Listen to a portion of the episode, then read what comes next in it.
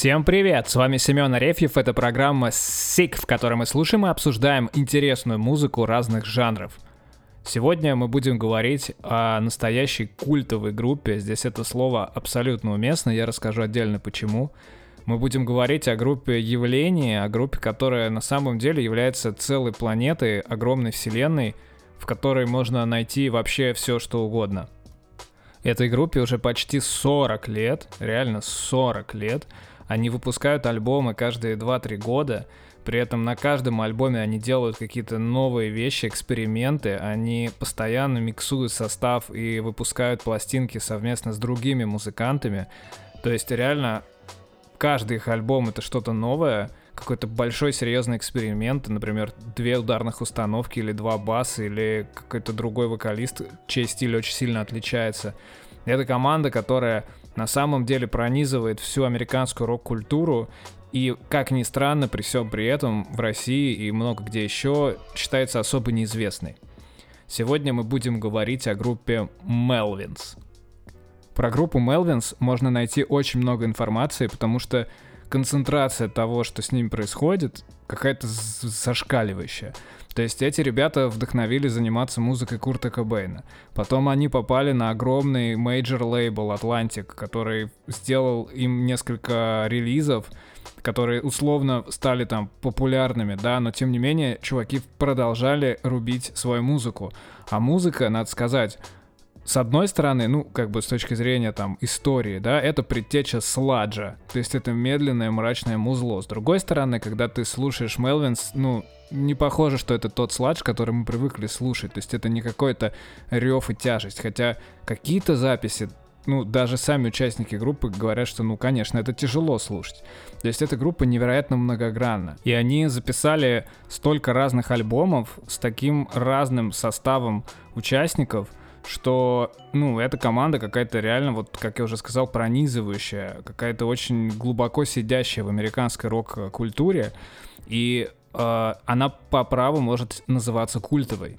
Вообще, что значит культовый? Культовый — это обычно повлиявший на многих, повлиявший на каких-то известных, повлиявший на э, восприятие того, что вообще можно сделать или нет. Ну, то есть культовая группа, не знаю, там, Неврозис, она скажем так, культовая, потому что на нее ссылаются участники многих других групп, и она в целом меняет глубину восприятия там каких-то жанров, каких-то новых подходов и так далее.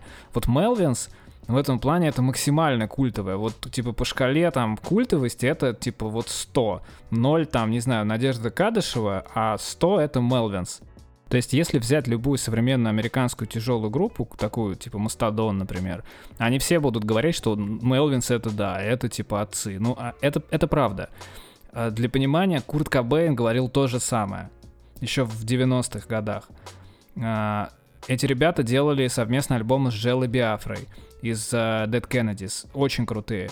Они делали туры вместе с Тул. И Тул о них отзываются, как да, это типа серьезные люди.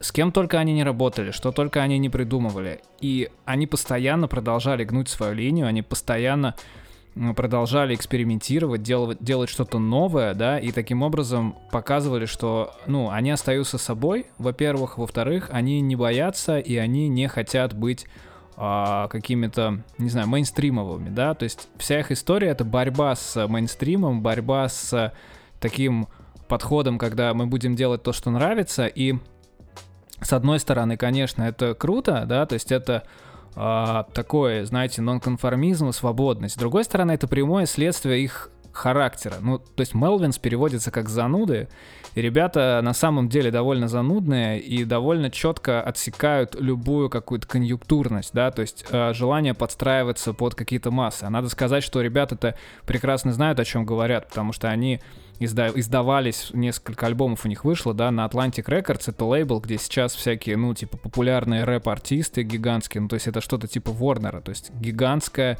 огромная контора, а, которая вообще не имеет никакого отношения к андеграунду. Мы об этом еще поговорим, как они туда попали, но тем не менее.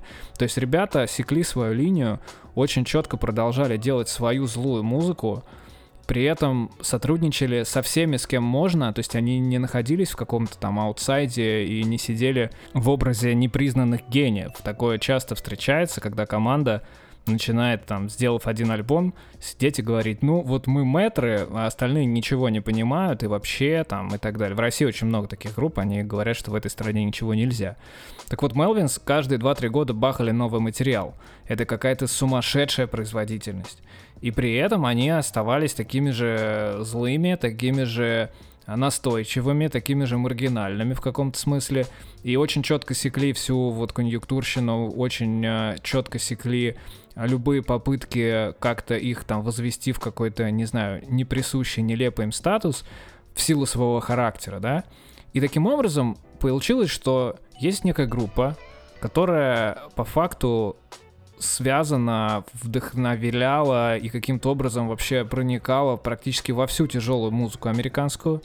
Эта группа не особо, с одной стороны, известна, да, то есть это не Металлика, это не не знаю, не Мастодон, да, то есть по уровню какой-то а, какого-то медийного охвата, но тем не менее все про них знают, да, то есть это какая-то абсолютная сарафанная популярность, которая в том числе и называется культовостью, да, то есть э, это популярная группа, которая сарафаном стала известной, остается известной, и при этом имеет огромное колоссальное влияние на всех остальных.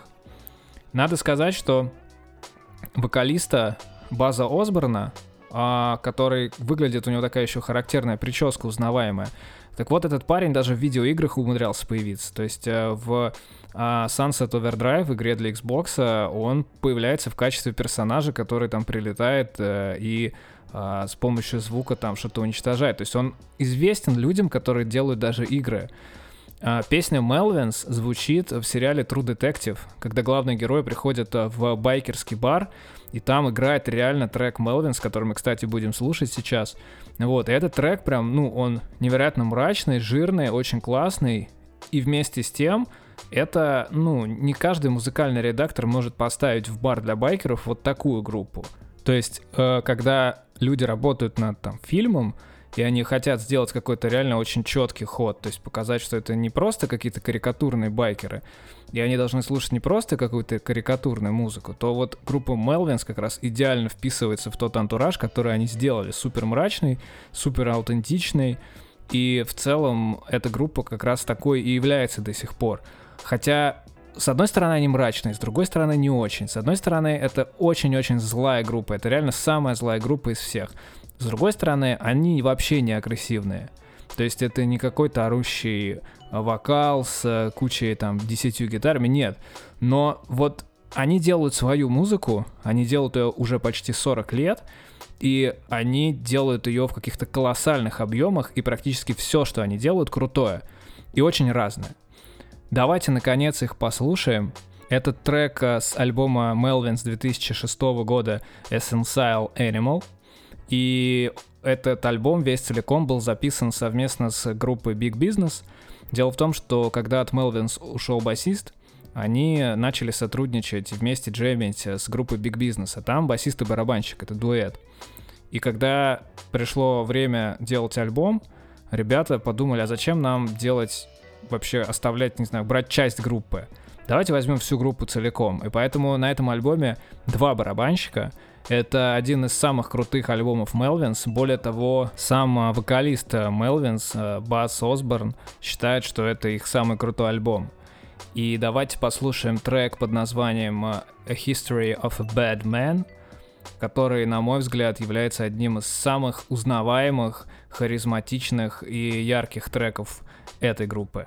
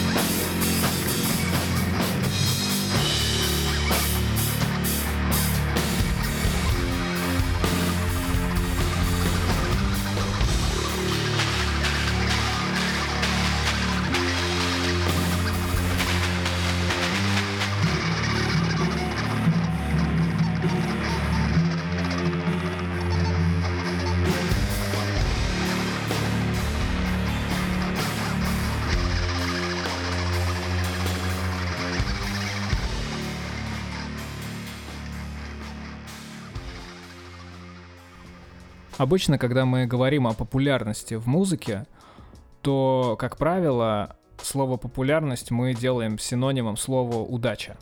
То есть популярная группа стала такой, ну вот как-то фартануло, вот что-то вот случилось, вот оно как-то все само пошло. На самом деле нет. А, как вы уже знаете, как мы уже часто обсуждали, шоу-бизнес — это достаточно жесткая машина, и именно она формирует вкусы и популярность. Сейчас мы живем в мире, когда журналисты, какие-то сервисы, медиа, в общем-то, уже ни на что не влияют. Они подхватывают то, что существует, и могут добавить этому какой-то вес.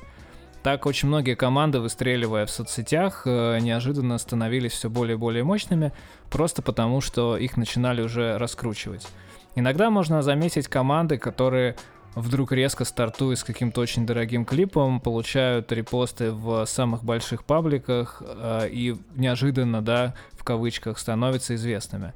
Это уже называется продюсерский проект, в это вкладываются деньги, и вкладываются они уже с самого начала. Так вот, в 90-е вся музыка запускалась примерно так.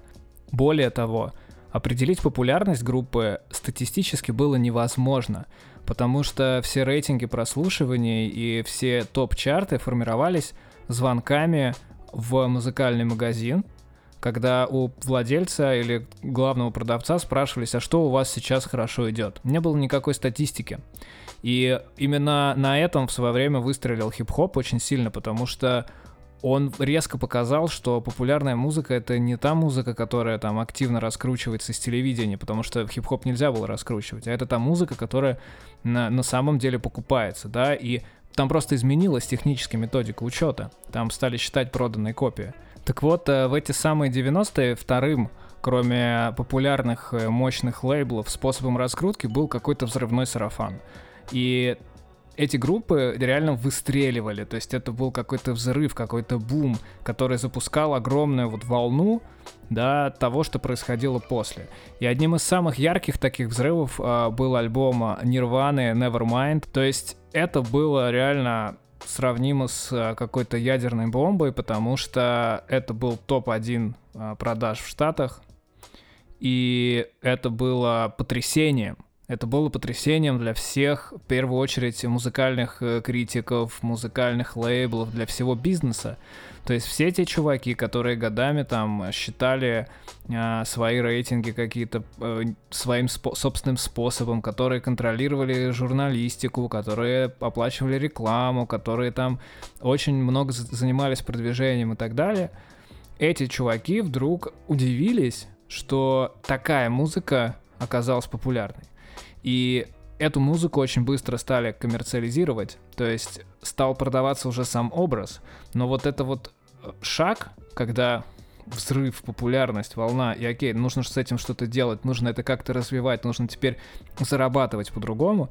Именно этот шаг сыграл на руку Мелвинс.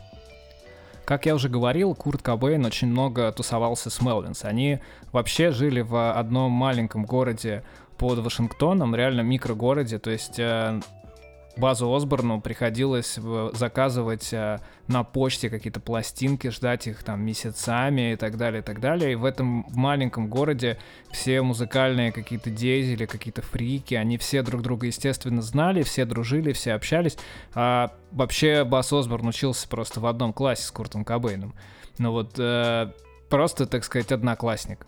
И когда Курт Кобейн начал заниматься музыкой, естественно, он начал тусоваться с Мелвинс. Более того, барабанщик Мелвинс записал для э, Нирваны демо. Первое демо Нирваны было записано барабанщиком Мелвинс. И потом уже даже, когда после Nevermind Курт Кобейн записал им трек для альбома Гудини. Ну, то есть это был 93-й год, а Нирвана на пике, и Курт Кобейн пишет э, гитары, да, для трека Sky Pop, альбома Гудини слушать его невозможно. Ну, то есть он там что-то просто дребезжит на фоне. Но тем не менее, это какой-то совершенно бешеный запредельный э, уровень поддержки. И именно Курт Кобейн пропихнул Мелвинс на лейбл Atlantic. Ну, то есть он не то чтобы пропихнул их, да, вот именно там не было такого, знаете, давления. На самом деле, после того, как взорвался вот Nevermind, большинство крупных мейджеров э, стали охотиться за гранжем, они стали охотиться за даже не только гранжем, а за всей вот этой тусовкой, какой-то какой средой, какой-то вот культурой, которая оказывается существовала и оказывается может быть популярной. То есть они реально охотились прям за людьми, то есть они приходили и спрашивали, а кто еще крутой, кто еще вот что играет, потому что не было совершенно понятно, кто выстрелит, да, то есть думали, что выстреливает только какая-то поп-музыка, бах, Нирвана, Nevermind происходит. И они начинают реально искать эти группы и просто пробовать, просто запускать. И таким образом Мелвинс попадает на Atlantic Records — и записывает там несколько альбомов. Причем уже последний альбом лейбл не хотел издавать, да, и потому что понимал, что это не такой уж и большой коммерческий успех, то есть это не Нирвана. Эти ребята как бы, ну, достаточно жесткие, и, ну, их образ вряд ли можно так тиражировать, как образ Курт Кобейна. Об этом, кстати, в одном из э, видео говорит Бас Осборн, он говорит, что нас нельзя было просто также хорошо продавать э, с точки зрения образа. Мы не такие грустные героиновые ребята, как Курт Кобейн, мы вот такие, какие мы есть. И Мелвинс реально вдруг начинают звучать на всю страну, на весь мир. Очень громко. То есть такая музыка резко взрывает уши огромного количества людей. И возможно, что, конечно, многим это не нравилось. Но они действительно смогли дотянуться до такого большого числа слушателей. Даже если не все эти слушатели стали лояльными, они хотя бы это услышали, они хотя бы поняли, что так можно. Если бы сейчас Мелвинс, э, например, вдруг неожиданно показали в вечернем Урганте, я думаю, что это оставило бы очень большой след на головах очень большого количества зрителей. Потому что а что так можно, а что это тоже музыка. Причем Мелвинс, они ни капельки не снижали свою радикальность какую-то и продолжали играть то, что им нравится. И они играли тот самый вот пред-сладж, э, рок, который там, нойз-рок, там вообще куча всего понамешано, реально очень сложно определить какой-то конкретный стиль.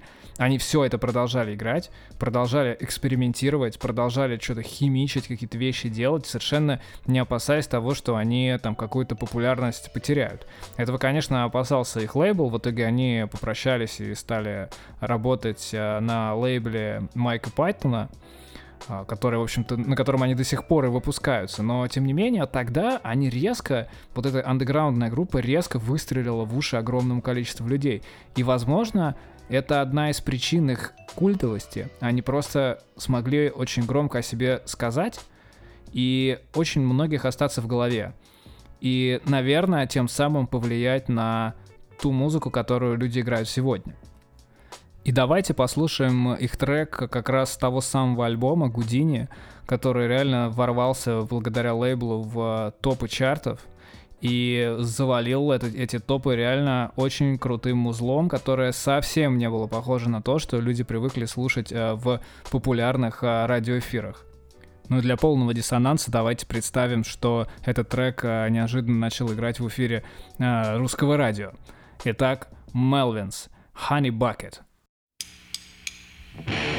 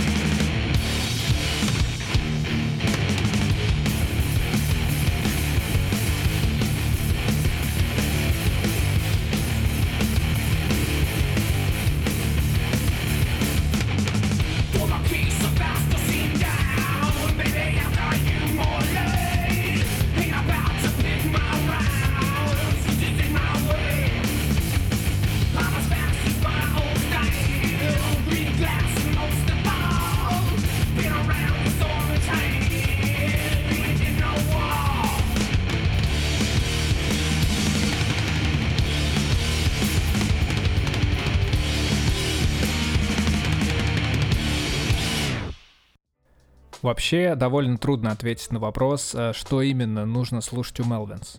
Дело в том, что всю свою историю они экспериментируют. Всю свою историю они делают какие-то совместные проекты с другими музыкантами. И надо сказать, что каждый их альбом, практически каждый их альбом, есть какой-то эксперимент. Ну, то есть э, у них есть альбом, где два басиста. Этот альбом они сделали вместе с э, музыкантом из группы Butthole Surfers, и это панк-альбом. У них есть альбом э, с двумя барабанщиками, вы слышали оттуда трек, он сделал совместно с Big Business. У них есть трек, который для них играл Курт Кобейн. А, они вообще выступали с Джимом Симмонсом из Kiss. То есть он играл у них два фестиваля Лолопалуза вместе с ними. И ты такой, что вообще Мелвинс, Кис, Нирвана. Короче, с кем только они не работали, реально. И поэтому очень сложно сказать, что там иди послушай такой-то альбом. Ну, невозможно это сделать, потому что все альбомы очень разные. И в этом смысле Мелвинс как раз такая энциклопедия огромная. То есть можно послушать их, кучу их альбомов, найти то, что нравится именно вам — выделить для себя какие-то их треки, и это будет все еще та самая группа. Причем другой человек, который будет любить Мелвинс, он будет любить вообще другую музыку, потому что он будет слушать вообще другие песни, и он будет говорить, что ну Мелвинс это сладж, да, там, а кто-то будет говорить, а Мелвинс это вообще панк, и вот я вот там только такие альбомы люблю. У Мелвинс есть потрясающие коллаборации с Джелло Биафрой. Реально очень крутые альбомы. Мне они безумно нравятся, они супер энергичные, потому что Джелло Биафра сам по себе очень харизматичный вокалист. Он даже не поет, а как будто показывает какой-то телеспектакль, и все это на музыку Мелвинс накладывается очень круто. И в этом смысле Мелвинс как раз очень хороший пример того, что даже если вы музыкальные радикалы, то замыкаться на какой-то своей одной штуке и отрицать все остальное довольно глупо. То есть никто не отнимает у вас э, право играть то, что вы любите, но при этом в любом случае замкнутость, какое-то замыкание на себе, на своем каком-то маленьком мирке, это всегда плохо. И это никогда не дает такой ширины взглядов, такой ширины возможностей, как э, умение искать какие-то постоянно новые формы, умение там делать что-то совместно и не бояться экспериментов. Вот, э, страх перед экспериментами, страх потерять какое-то вот ощущение, что вот мы сейчас там группа такого-то, такого-то жанра для такой-то, такой-то аудитории, он этот страх обычно и превращает команды в каких-то подвальных гуру, которые сидят и годами пишут музыку в стол, причем пишут ее довольно мало, обтачивая что-то, чтобы потом выложить в интернет и потеряться. То есть это реально очень частая история. И музыканты, которые так делают, а я на самом деле когда-то был сам таким музыкантом, и поэтому сейчас очень много вижу, да, то есть могу узнать подобное. Так вот, обычно у таких музыкантов рассуждение, что, ну, как бы мы сейчас своего слушателя найти не можем, не знаем, как это делать, и стал быть его и нет, да и вообще все вокруг делают что-то не то, а как бы когда ты смотришь на Melvins, ты понимаешь, что чуваки всю жизнь играли то, что им нравится, были безумно мрачными, занудными, злыми, а, жили в каком-то микрогороде, играли в этом микрогороде какую-то вообще безумную музыку и просто продолжая делать то, что им нравится, неожиданно попали на какой-то топ- major label, потом с него ушли, сделали кучу коллабораций с какими-то вообще невероятными группами, играли с чуваком из Kiss на одной сцене, просто он у них на басу играл, и как бы продолжают до сих пор а, выпускать какие-то релизы и продолжают мутить какие-то эксперименты. Причем они реально до сих пор это делают. Последний материал от Melvins вышел год назад. И это, естественно, коллаборация. Вот. И они до этого выпускали альбом, тоже коллаборацию, и они делали свои собственные альбомы, и это все еще Мелвинс. Это реально поражает. То есть это такой памятник, а, группа памятник, реально такое а, монолит американской тяжелой музыки, которая появившись 40 лет назад, прошла колоссальный путь, ни разу себе не изменив. Ну, то есть их бросало в топ чартов, их э, бросало в туры в которых их просто освистывали, то есть они поехали в свой первый тур, их там реально обосрали, то есть они неделю проехали, нигде не было успеха, и они думали, что это вообще никому не надо, но они продолжили это делать, и они условно сейчас находятся в какой-то своей нише, но при этом все эту нишу знают, все их знают, все как бы их слушают, следят за ними в той или иной степени. И они таким образом заняли свое место. То есть просто потому, что перестали себя стесняться. Ну, в общем, никогда этого и не делали, да. То есть найти какое-то свое вот э, место в музыкальном мире можно только тогда, когда ты себя не скрываешь, когда ты не пытаешься казаться кем-то другим. И в этом плане Мелвинс очень крутые, потому что до сих пор каждые 2-3 года они выпускают какой-то материал, в котором есть что-то новое. Вместе с тем там есть узнаваемый какой-то стиль Мелвинс, они продолжают играть концерты, они продолжают периодически отвечать на какие-то интервью дурацкие и так далее, и так далее. То есть группа живая, группа продолжает все это делать, они реально уже старые все. И при этом, ну, когда ты оглядываешься на то вообще, где они побывали, с кем они поиграли, что они делали, это впечатляет невероятно. И на самом деле невероятно вдохновляет, потому что такая музыка с таким подходом, с такой честностью, с такой вот прямо твердостью, уверенностью, да, в том, что нужно делать именно так, никогда не подстраиваться и так далее, все это дало офигенный результат. В том смысле, что они занимаются своим делом, им это безумно нравится, и при этом они делают музыку, которая, ну, реально узнаваемая. То есть это прямо вот... Ты слышишь, понимаешь, это Melvins. Там, наверное, кто-то из Melvins и так далее. Поэтому знакомство с этой группой, оно обязательно, потому что эта группа отпечаталась, где-то отложилась во, во всей тяжелой музыке, которую мы слышим вокруг. Кори Тейлор из Slipknot нахваливает Melvins, а чуваки из Tool турили с Melvins много раз. Группа Boris, японская Doom-группа, она вообще названа в честь трека Melvins. То есть проникновение этой команды во все сферы тяжелой современной музыки колоссальное. И очень важно успеть это послушать, э, успеть пощупать вот эти все альбомы, э, посмотреть на них и поискать что-то свое. Потому что неизвестно, что будет э, с тяжелой музыкой дальше, куда она будет развиваться, но я не знаю ни одной другой команды, которая настолько глубоко и настолько ярко оставила свой отпечаток в других группах и в таком количестве других групп и в таком количестве крутых других групп. И в этом смысле слово «культовость», с которой мы начинали свой сегодняшний выпуск, оно здесь абсолютно оправдано. Вот культовая группа — это Melvins. Это очень мощные ворчуны, которые всю жизнь делали то, что любят, никогда никаких компромиссов ни под кого не подстраивались, и при этом они уже появляются и в каких-то сериалах крутых, и в видеоиграх, и вообще они такой, типа, вот определенный свой собственный статус имеют, да, но при этом они не делают под копирку и продолжают мутить совершенно фантастические релизы до сих пор. И давайте послушаем еще один трек Melvins. На самом деле группа называется здесь уже не Melvins, они иногда, когда делают какие-то совместные проекты, делают другие названия. Группа называется Crystal Fairy. Эта группа выпустила свой пока единственный релиз в 2017 году. И в ее составе, собственно, Мелвинс в лице а, гитариста, а, вокалиста База Осборна и барабанщика Дейла. Там играет Амара Родригес Лопес, который сделал Марс Вольта и At the Drive In. И это вообще отдельные коллективы, о которых мы обязательно сделаем в выпуске. И там же поет певица с очень странным сценическим именем а, Терри Гендербендер. Сразу вспоминается Гендербендер из Футурамы. И вот этот вот супер коллектив а, выпустил альбом, и это опять классическая история для Melvins, опять какая-то коллаборация бешеная, и опять какой-то эксперимент, и, надо сказать, очень крутой. Итак, Crystal Fairy, они же Melvins, и их трек Chiseler. С вами был Семен Арефьев, это была программа Sick. Болейте музыкой. Пока! strong